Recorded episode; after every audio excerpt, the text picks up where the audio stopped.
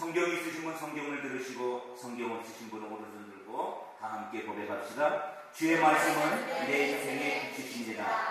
주의 말씀은 내 삶을 변화시킵니다. 주께서 성경 본문을 읽고 나서 함께 교우들이 이제 고백을 합니다. 이 말씀을 어떻게 받을 것인가? 그게 참 중요하다고 생각해요. 듣고 깨닫고 말씀대로 살겠습니다. 이런 고백을 하게 되는데 매주마다 설교 전에 우리가 다 함께 일어나서 성경을 들고 손을 들고 고백합니다. 그러면서 우리가 말씀 앞에 우리의 자신을 온전히 내려놓게 되지요.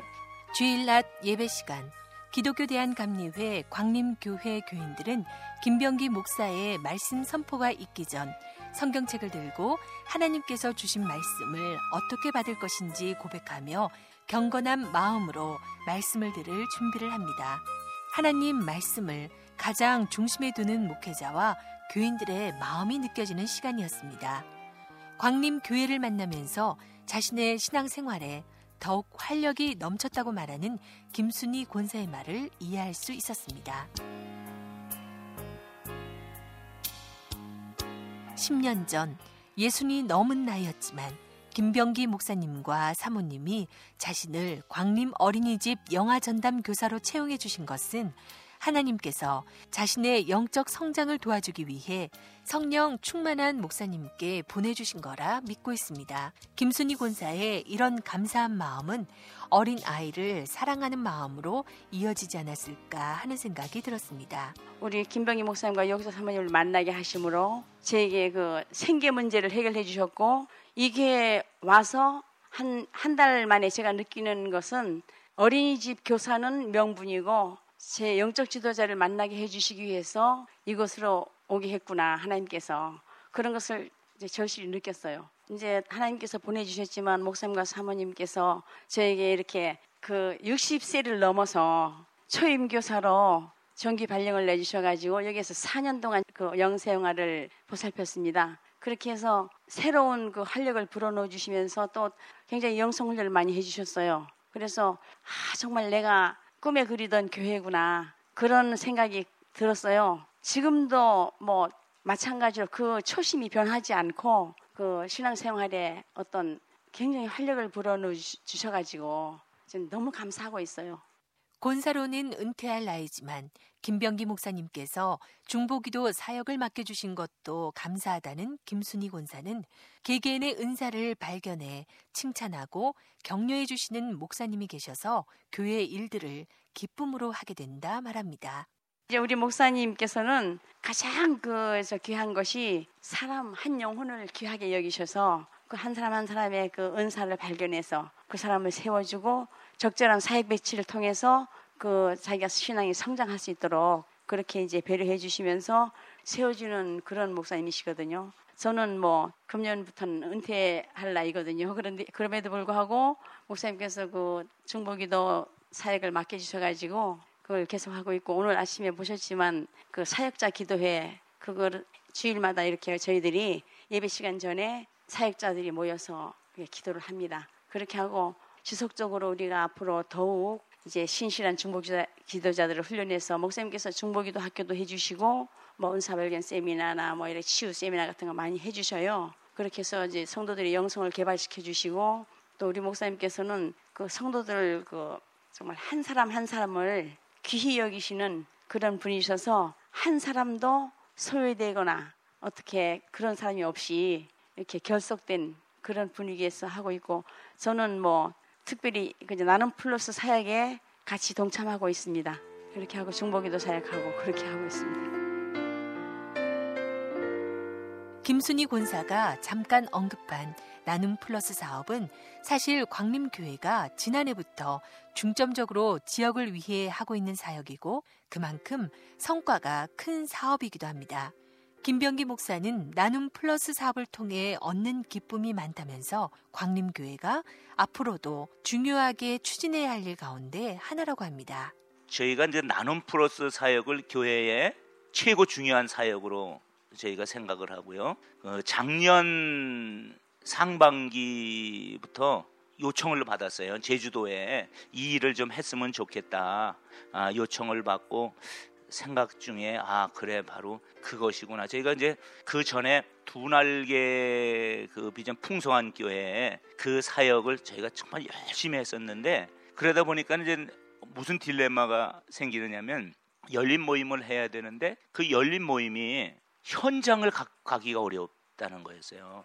어, 전도를 해야 되는데 사람 제주도에서 사람 만나는 게 쉽지 않았어요. 그래서 어떻게 하면 전도의 현장을 가지고 갈까 하다가 아, 이 도시락 나눔이 가장 좋은 현장이구나. 어, 나눠주는데 싫을 사람이 어디 있어요. 그래서 저희가 이제 올 1월 첫 주부터 이 일을 하고 또 지역의 여러 목사님들과 함께 시작을 하게 됐지요. 그래서 저희 교회에서 한 80개 정도 도시락을 목사님들하고 같이 만들어서 나누어 드리고 저희는 한 15개 정도 지역의 그 차상위 계층 또 장애인 뭐 독고 노인분들 그런 분들을 이제 돕고 있습니다. 참 너무 감사하지요. 보통 이제 목사님들이 가서 전도하면 얼마나 문전박대를 받아요. 근데 가기만 하면 막 그분들이 얼마나 기뻐하고 막 인사하고 감사하다고 하고 막 이런 걸 보면서 전도도 이런 식으로 할 수도 있겠구나 하는 그런 마음이 들었죠.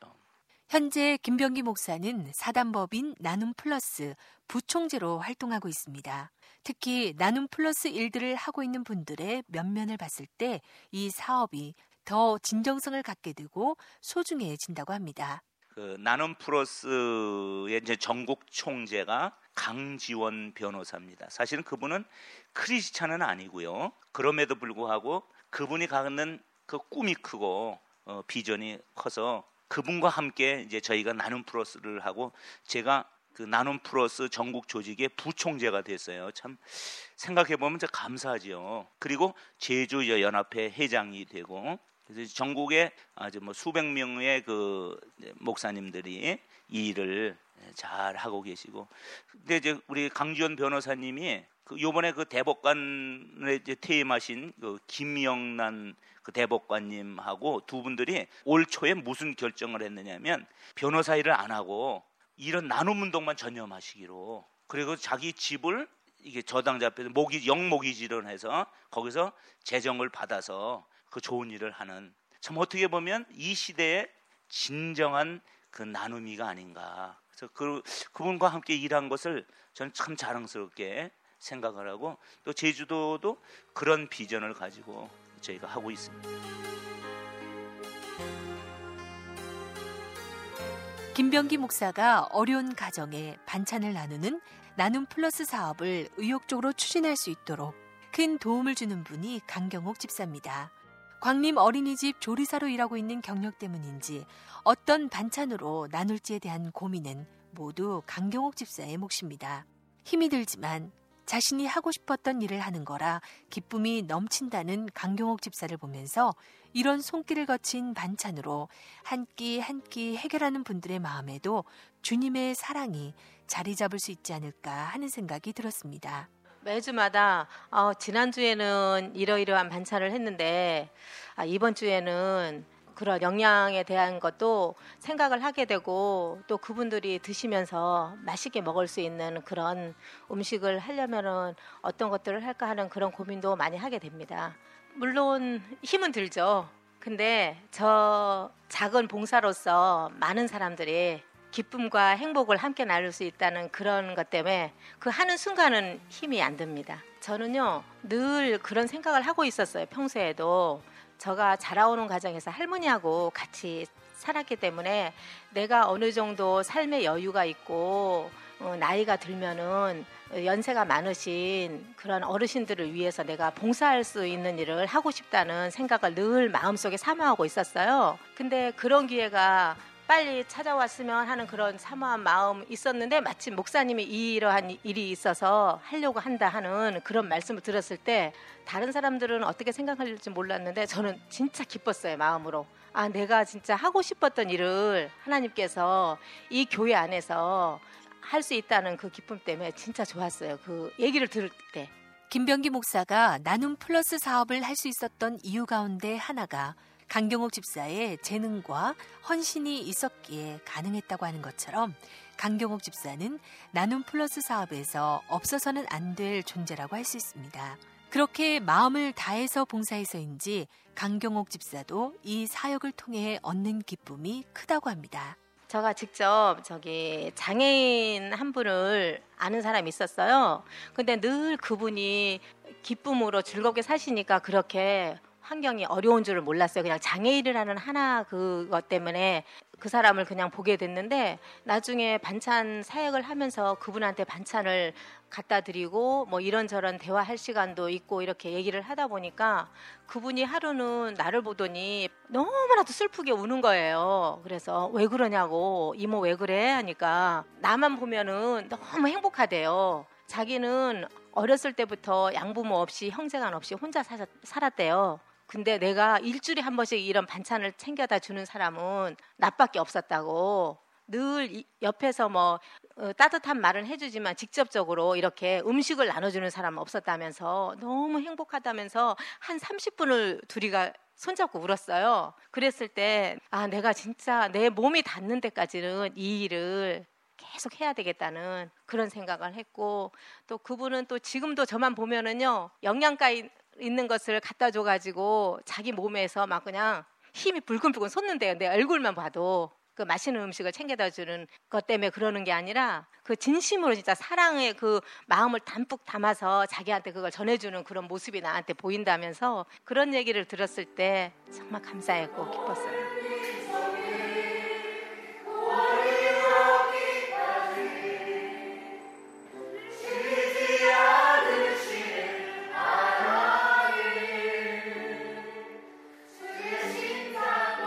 (1992년) 12월 29일을 창립 주일로 지키는 기독교 대한감리회 광림교회. 지금은 지역에서 나눔 플러스 사업뿐만 아니라 광림 어린이 집 사역, 청소년 사역을 통한 하나님 나라 확장에 힘쓰고 있지만 1991년 교회를 개척할 당시를 생각하면 김병기 목사에게는 이 모든 일들이 감사할 뿐이라고 합니다. 건축 당시부터 여러 가지 어려움을 겪고 발도 제대로 뻗지 못하던 방에서 잠을 잤던 지난 세월을 생각할 때 지금 광림교회의 위치는 하나님께서 주신 축복 가운데 이루어진 기적이라 생각합니다. 91년도에 이제 와 보니까는 여기는 이전에 교회가 있었는데 광양교회라고 그 교회가 한 3년 전에 문을 닫아 버렸어요. 그리고 땅만 남아 있고 그래서 무너진 재단을 수축하라는 그 마음을 주님이 제게 주어서 이제 개척을 시작했죠. 근데 아무것도 없으니까 근데 이제 땅은 있고 하니까 이제 거축부터 무조건 시작을 했어요. 그게 참 믿음으로 하는 거지만 그 믿음으로 한다는 게 아, 이렇게 어려운 거구나. 그래서 정말 1년 동안 죽을 고생을 했어요. 그때는 이제 땅을 이제 지하를 다 파고 나니까 옆집에 그 담이 무너지고 화장실 무너지고 집에 막 금 가고 막 그래서 막 이제 공사 중지 명령 내리고 데모하고 감금하고 막 그러, 그러한 어려움을 당하면서 결국 하나님밖에는 보일 수 없는 하나님밖에는 이 문제를 해결할 길이 없는 상황에 이르게 됐죠. 아마 그때 조금만 일이 덜 벌어졌어도 아마 목회를 못 했는데 너무 일이 커놓으니까는 포기도 못하고 근데 하나님께서 기도 중에 그 서울 광림교회 김선도 목사님을 어, 만나게 하셨어요. 정말 그것도 놀라운 기적인데 그 만나게 해서 1년 만에 교회가 건축되는 기적을 맛보게 됐어요. 1992년도 건축 그리고 97년도 증축을 통해서 지금의 3층 건물로 모습을 갖춘 광림교회는 이 소중한 공간에서 하나님 사역을 열심히 감당하고 있습니다. 김병기 목사는 처음에 하나도 없이 시작했던 곳에서 이렇게 하나님 일을 감당할 수 있다는 것이 그저 감사할 뿐입니다. 처음에는 지하하고 1층을 건축을 했고 2층, 3층은 중축을 하게 됐는데 그 중축도 아주 기적적으로 저희 사실 제주시에서 9,300만 원을 무상으로 저희 어린이집에 지원해주고 그래서 그거를 매체로 해서 저희가 이제 2층 또 3층을 어, 중축을 하게 됐고요.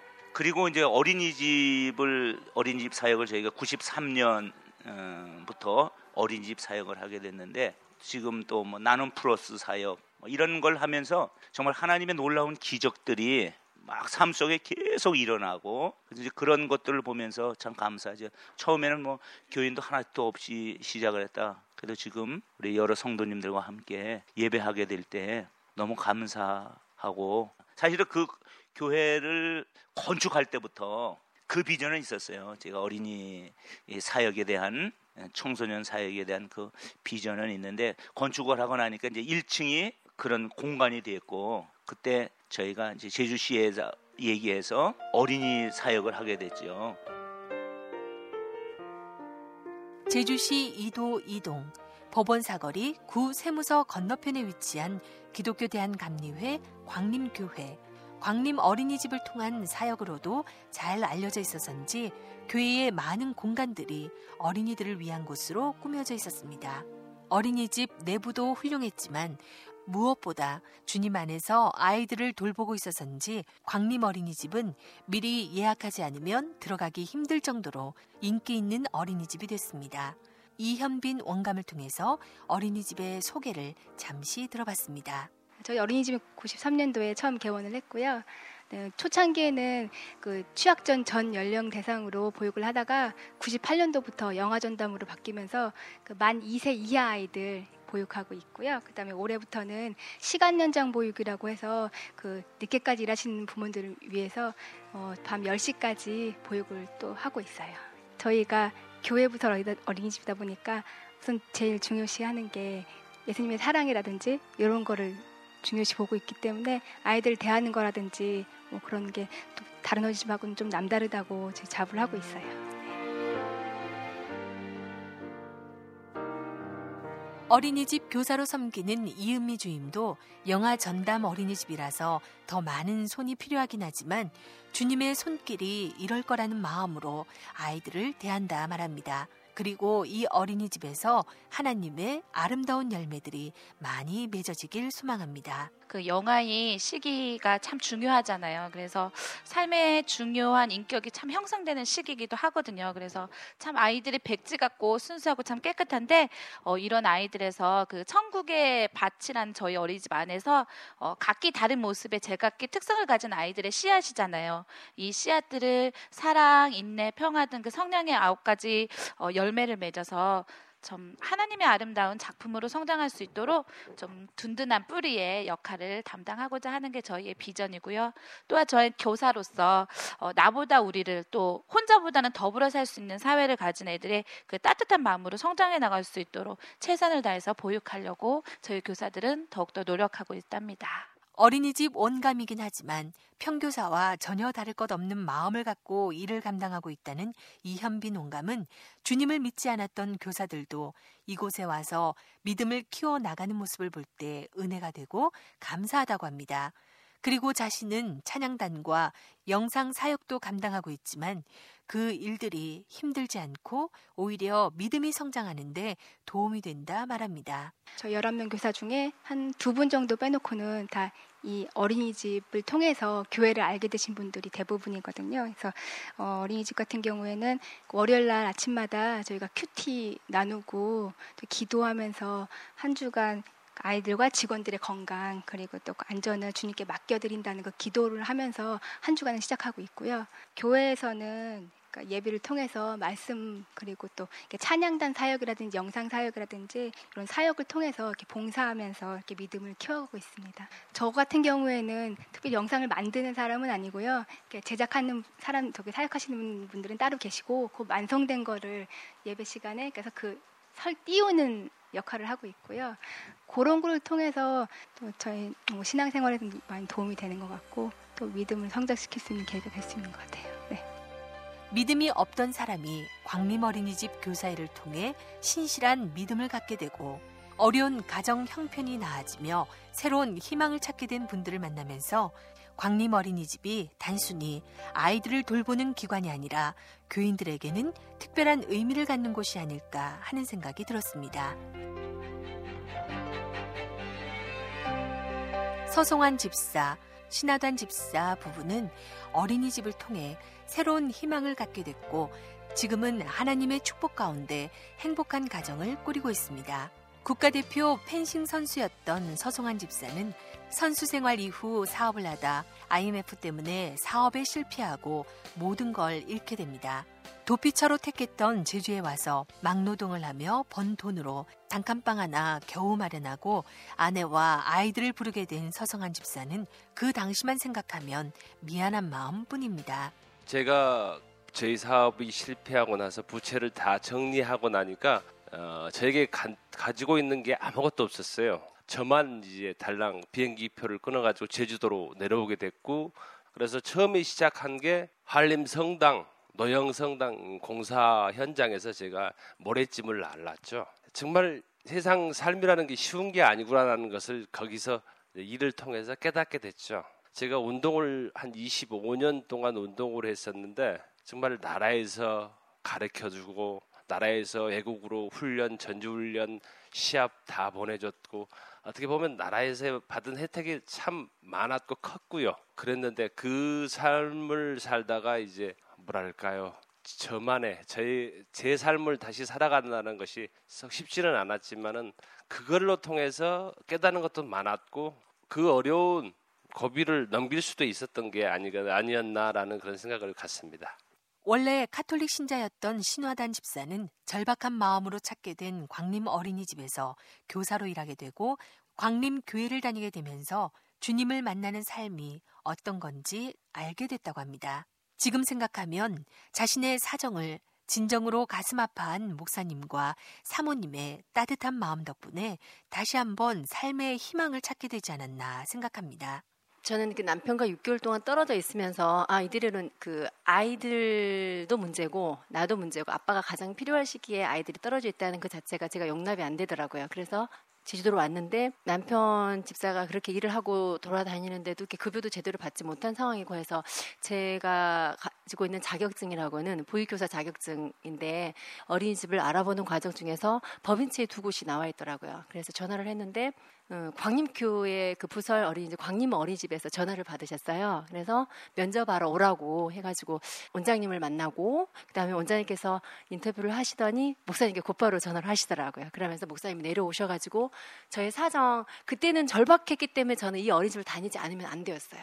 음, 그래서 그 이력서에 정말 이 어린이집에 꼭 다니고 싶습니다라고 제가 적어놨었거든요. 그랬더니 목사님께서 제 사정 다 들어주시고 원장님께서 또 제 사정도 다 들어주시고 해서 집에 도착했는데 전화가 왔어요. 바로 왔어요.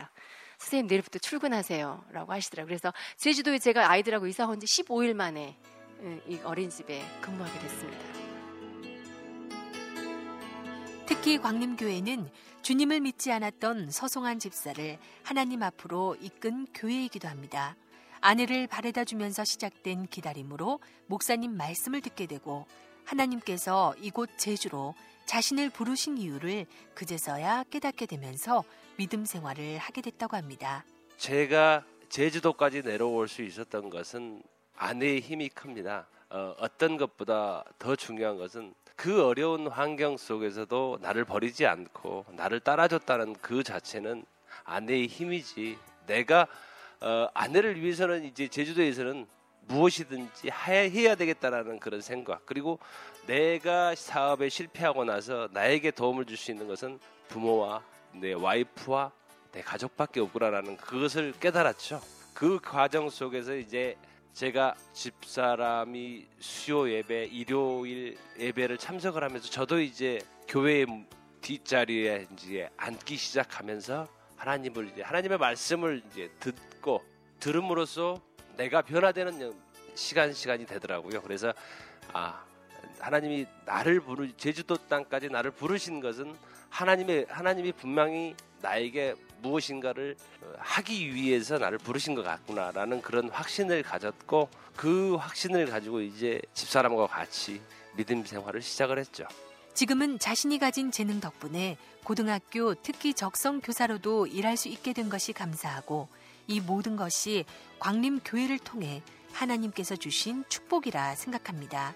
그래서 서송한 집사는 하나님께 받은 복이 많기에 자신도 남들에게 복을 전하는 축복의 통로가 되고 싶다 말합니다. 지금 현재 제주대학교 사범대학교 부속고등학교의 근대오정팀을 제가 지도를 하고 있습니다.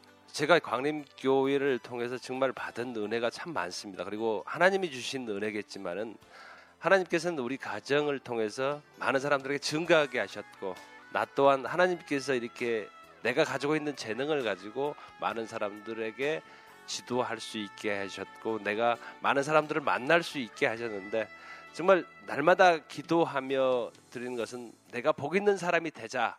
그리고 내가 받은 은혜가 많기 때문에 나 또한 복을 전해줄 수 있는 그런 축복의 통로 역할을 내가 감당을 해야 되겠다라는 그래서 나는 아마 하나님이 부르는 그날까지 통로 역할을 감당해야 되지 않겠느냐라는 생각을 갖고 있습니다. 서송환 집사는 자신의 재능을 살려서 학교에서 아이들을 가르치고 있고 아내인 신화단 집사도 10년 동안에 광림 어린이집 교사직을 접고 어린이집을 개원했습니다. 그리고 큰 아들은 모스크바에서 대학교를 다니고 있고 작은 아들은 형을 따라 러시아에서 통역사 공부를 하고 싶어 합니다. 신화단 집사는 이 모든 것이 하나님 은혜며 또한 좋은 영적 지도자를 만났기 때문이라고 생각합니다. 그래서 앞으로도 교회의 비전을 함께 공유하면서 중추적인 역할을 해내는 가정이 되길 소망합니다. 저희가 하나님을 정말 음, 인격적으로 만날 수 있었던 것은 정말 좋은 지도자를 만났다고 생각해요. 하나님께서 저희들이 광림교회로 인도해 주시고 또 목사님과 사모님을 만나서 정말 영적 아비가 되고 어, 어미가 되게 하셨거든요. 그래서 그 우리의 영적 우리 가정의 영적인 아비고 영적인 어미신 목사님과 사모님의 그 비전을 함께 공유하고 싶어요. 그래서 제가 그 광림 어린이집에서 그 10여 년간 교사를 근무하다가 이번에 어린이집을 개원 개원할 수 있도록 또 저희들을 물심양면으로 도와주신 분이 또 목사님과 사모님이시거든요. 그래서 그분들이 정말 그분들의 그 장래의 비전이 사회복지 비전이시고 또 어린이집 사역을 통하여서 믿지 않는 가정에게 이렇게 선교를 하시고자 하는 그 목사님과 사모님의 그 선교 비전을 함께 공유하면서 음, 하나님께서 허락하시는 한도 내에서 저희들도 목사님과 사모님과 함께 광리교회와 함께 그 비전을 이뤄 나가는데 중추적인 역할을 감당하는 그런 가정이 되었으면 좋겠습니다. 서성환, 신화단 집사의 아들이 현재 러시아에서 공부를 하고 있지만 사실 이렇게 외국에서 자신의 꿈을 이루기 위해 공부하게 된 것은 광림교회가 글로벌 리더로 청소년들을 세우는 비전을 갖고 그들에게 더 넓은 세계에서 꿈을 펼칠 수 있도록 칭찬하고 격려하는 걸 게을리하지 않았기 때문입니다. 김병기 목사도 교회의 칭찬 사역이 교회 분위기도 변화시키지만 서로 아끼고 격려하는 마음들이 청소년들에게도 선한 영향을 끼칠 거라 생각합니다. 교회엔 칭찬 사역이라는 게 있어요. 교인들이 좋은 일, 즐거운 일, 잘 되는 일이 있을 때 교회가 장을 만들어줘요. 교회 안에 다 와서 이야기를 해요. 우리 아들이 100점 맞았어요. 또 우리 아이가 이번에 반장이 됐어요. 뭐 시험에 뭐 합격했어요. 막 이렇게 얘기를 하면 우리는 다 기뻐하는 거야. 아, 잘했다. 밥 사라. 또는 커피 사라.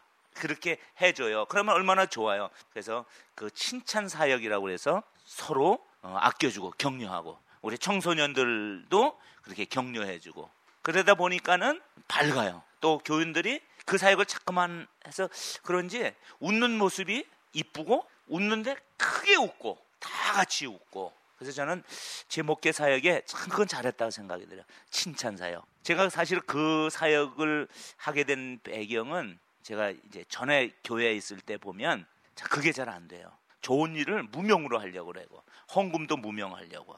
그래서 왜 그럴까? 그래서 제가 개척을 하면 그걸 드러내놓고 좀 하게 해야 되겠다. 그래서 우리 교회가 그렇게 이제 드러내놓고 하니까 참 좋은 것 같아요. 참 그건 잘했다는 그런 생각이 드네요. 교회 교육 총간사를 맡고 있는 정현옥 집사도 교회 학교에서 아이들을 대할 때 아이들의 장점을 찾아 칭찬하고 보듬어 주는 것에 초점을 둔다 말합니다. 교회 학교의 또 장점이라 그러면은 어, 저도 지금 현장에서 아이들을 가르치고 있고 중고등부에서 아이들을 가르치는 분도 지금 현재 초등학교 교사님이시고 다들 현장에서 아이들을 가르치는 그런 사역들을 다 맡고 있어서 굉장히 그거는 아이들을 가르치는데 정말 어려움 없이 아이들을 양육을 하고 있거든요. 근데 저희가 또 사회에서 가르치는 거하고 교회에서 가르치는 것도 다르잖아요. 저는 어차피 이제 하나님을 알게 하는 게 가장 최우선 목적이기 때문에 처음에 왔을 때 그 아이들 마음을 잡는 게 굉장히 저희는 중점을 주고 그 아이들의 이제 심리 파악도 하고 어, 얘기를 많이 나누면서 끄집어내서 그런 또 고민도 많이 이제 저희들이 상담도 해주고 어, 또 기도도 많이 또 해주고 또 행사에 참석할 수 있게끔 많이 유도를 해가지고 아이들이 그렇게 하니까 또 아이들이 한 주 두 주에서 나오는 경향도 또 많이 있더라고요. 저희 교회 또 가장 또 좋은 점이라면은 그 아이의 처음 봤지만 그 잠깐 앉아 있다가 그 순간에 그 아이 외모에서부터 또 그 아이의 그 하나의 그 제스처라든지 이런 것에 대해서 굉장히 저희들이 정말 긍정적으로 쑥스럽지 않게끔 그리고 정말 처음 와봤지만 몇 번 우리 교회에 온 것처럼 그런 친밀감을 유도하기 위해서 굉장히 칭찬을 많이 하고 정말 저희들이 부모의 그 입장에서 어, 정말 보도 안고 하다 보니까 칭찬도 자연스럽게 나오고 그래서 거기에 이제 많이 저희들이 어, 포커스를 맞추고 하고 있습니다. 부모의 마음으로 아이들을 보살피고 싶다는 정현옥 집사는 광림교회가 보내는 사역으로서 청소년들이 외국에 나가 공부하고 선교하는 일들에 힘을 보태주는 것은 광림교회의 부흥에도 도움이 된다 생각합니다. 보내는 사역을 어, 지금 제 옆에도 제 원조 저희 뭐, 교회 어, 1호 제 유학생 우리 김보람 학생이 앉아 있는데 어, 우리 보람 학생이 저 이제 유학 간지 10년 됐어요. 이제 보람 학생이 가서 먼저 이제 그 길을 닦아놓고 또 거기 가서 선교 사업도 또 열심히 하고 어, 가서 도 교회 활동도 굉장히 열심히 하고 있어서 그 후에 또 여기 남아 있는 아이들이 또 어, 그 영향을 굉장히 또 많이 받더라고요. 유학이라는 거, 또 러시아에 대한 나라에 대한 그런 여러 가지 정보를 입수하게 되니까 부모들도 또 아, 그런 쪽도 또 한번 보내볼 만하다. 그래서 이제 제 2호로 지금 작년에 저 이제 서영준 학생이 이제 항공, 어, 우주 항공을 이제 전공하러 지금 들어가 있고요. 두세 명 학생이 또 이제 준비를 하고 있는 그런 어, 상황입니다. 그래서 저희는 굉장히 아이들은 그렇게 수가 많지 않아요. 수가 많지 않지만 굉장히 내적으로는 질적으로는 굉장히 우수한 아이들이 굉장히 많은 어, 그런 교회입니다. 그래서 그냥 자랑스럽고 앞으로 비전이 굉장히 많이 보이고 있어요. 정윤옥 집사의 말도 있었지만 김병기 목사님의 아들인 김보람 씨는 러시아에서 성악 전공으로 박사 과정을 밟고 있습니다. 김보람 씨는 자신의 유학이 공부뿐만 아니라 선교의 목적도 갖고 있기 때문에 더 하나님께 집중하게 되고 삶에서도 주님의 향기를 드러내기 위해 노력한다고 합니다. 어, 학교에서 보면은 이제 아무래도 어, 음악을 공부하는 학교이고 또 유학 나오는 친구들 보니까 굉장히 이제 교회 다니는 크리스찬 친구들이 많아요. 한국 친구들이. 근데 어, 아무래도 유학 나와 있고 혼자 살다 보니까 그 믿음을 지키기가 좀 어렵고 교회도 약간 좀 등한시하게 되는 이제 친구들이 많은데 어, 그래서 어떻게 하면은 이런 부분들에 대해서 내가 주님께 어, 나의 달란트를 좀더 어, 돌려드리고 어떻게 하면 주님의 어, 기쁘시는 일을 감당할 수 있을까 생각하는 결과 어, 거기서 이제 유학생들 기도 모임을 만들었어요 우리 학교. 캠퍼스 기도 모임. 캠퍼스 기도 모임을 하다 보니까 전혀 러시아는 기독교 국가가 아니고 아, 러시아 정교라는 그런 그 종교가 있지만 예수 그리스도에서 정확하게 잘 알지 못하고 사람들이 좀 이제 메마른 신앙 어, 그런 삶을 좀 살고 있는데 어, 학교에서 그런 러시아 사람들을 위해서 우리 학교 교수님들을 위해서 같이 공부하는 학생들을 위해서 이제 매주 매주 이제 일주일에 한 번씩 모여서 이렇게 기도하고 찬양하는 그런 어, 일도 하고 있고 이제 한인 교회에 제가 이제 섬기고 있는데 한인 교회에서는 이제 달란트와 이런 목소리가 있어서 뭐 부족하지만 어, 찬양 사역을 하고 있고 그래서 저는 그 오페라 클래식 어떻게 보면은 찬양이 아닐 수도 있지만 어, 제가 기도하면서 그리고 제가 갖고 있는 그런 꿈과 그런 비전은 어, 비록 제가 노래하고 이런 것들이 하나님을 찬양하는 내용은 아니지만 그 내용이 중요한 게 아니라 어떤 그릇에 담느냐가 좀 중요하다고 생각하거든요. 그래서 내가 지금 부르는 이 곡은 주님을 찬양하는 내용이 아니지만 제 마음속에 주님을 찬양하는 마음이 있으니 주님께서 어, 받아주시옵소서 이런 어, 기도의 내용을 항상 노래를 하고 있습니다. 러시아 한인 교회에서도 찬양 사역으로 열심히 주님을 섬기는 김보람 씨는 광림교회에서도 특송으로 하나님께 영광을 올렸습니다. 그 찬양이 너무 은혜로워서 함께 들어보길 소망합니다.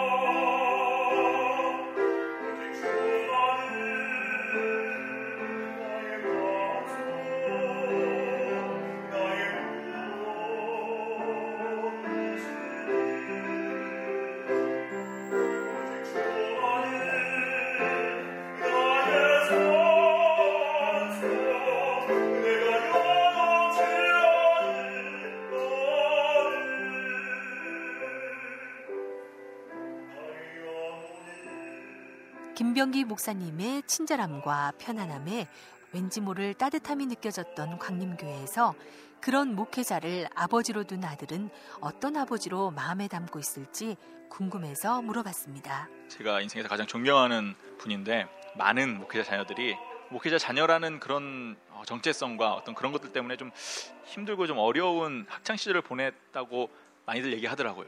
저도 마찬가지고 어, 한때는 목사님의 아들로 태어나게 된 게 내 자의로 태어난 게 아닌데 어렵고 좀 힘들고 아 왜 이럴까 나는 이런 생각을 많이 했었는데 또 이제 교회가 아무래도 제주도에서 목회하시다 보니까 수월하지 않고 제주도라는 어떤 그런 영적 분위기 때문에 많이 어려워하시는 또 부모님의 모습을 보면서도 좀 많이 힘들었었는데 그런 어려움과 그런 고난을 이겨내시면서 기도로 믿음으로 승리하시는 모습들을 보면서 아 정말 목사님은 아무나 하는 게 아니구나라는 생각을 많이 했었어요. 아 이건 특별한 소명과 특별한 부르심이 없으면은 내가 하고 싶다고 하는 것들이 아니구나라는 것들을 아버지의 모습을 보면서 목사님으로서의 모습을 보면서 제 많이 좀 느꼈고 또 아버지로서는 제가 음악을 공부하고 있는데 정말 저에게는 가장 큰 후원자이자 조언자고 어, 아들에게 조언해 주시고자 그리고 아들과 대화를 하시고자 정말 많이 클래식을 공부하세요. 많이 들으시고 어떻게 보면 저보다 더 큰 열정을 가지고 아버지로서 아들에게 큰 역할을 해주시고자 그러시는 것 같은데 그러다 보니까 이제 저는 서슴없이 그리고 정말 마음을 터놓고 내 전공하는 부분도 아버지와 깊이 대화할 수 있고 그런 아버지의 모습을 보면서 아 정말 본인의 그 전공 부분도 아니고 본인이 노력해야지만이 얻을 수 있는 부분들인데 아들을 위해서 이렇게 노력하시는 모습을 보면서 아, 정말 훌륭한 아버지시구나 그런 생각을 하고 있습니다.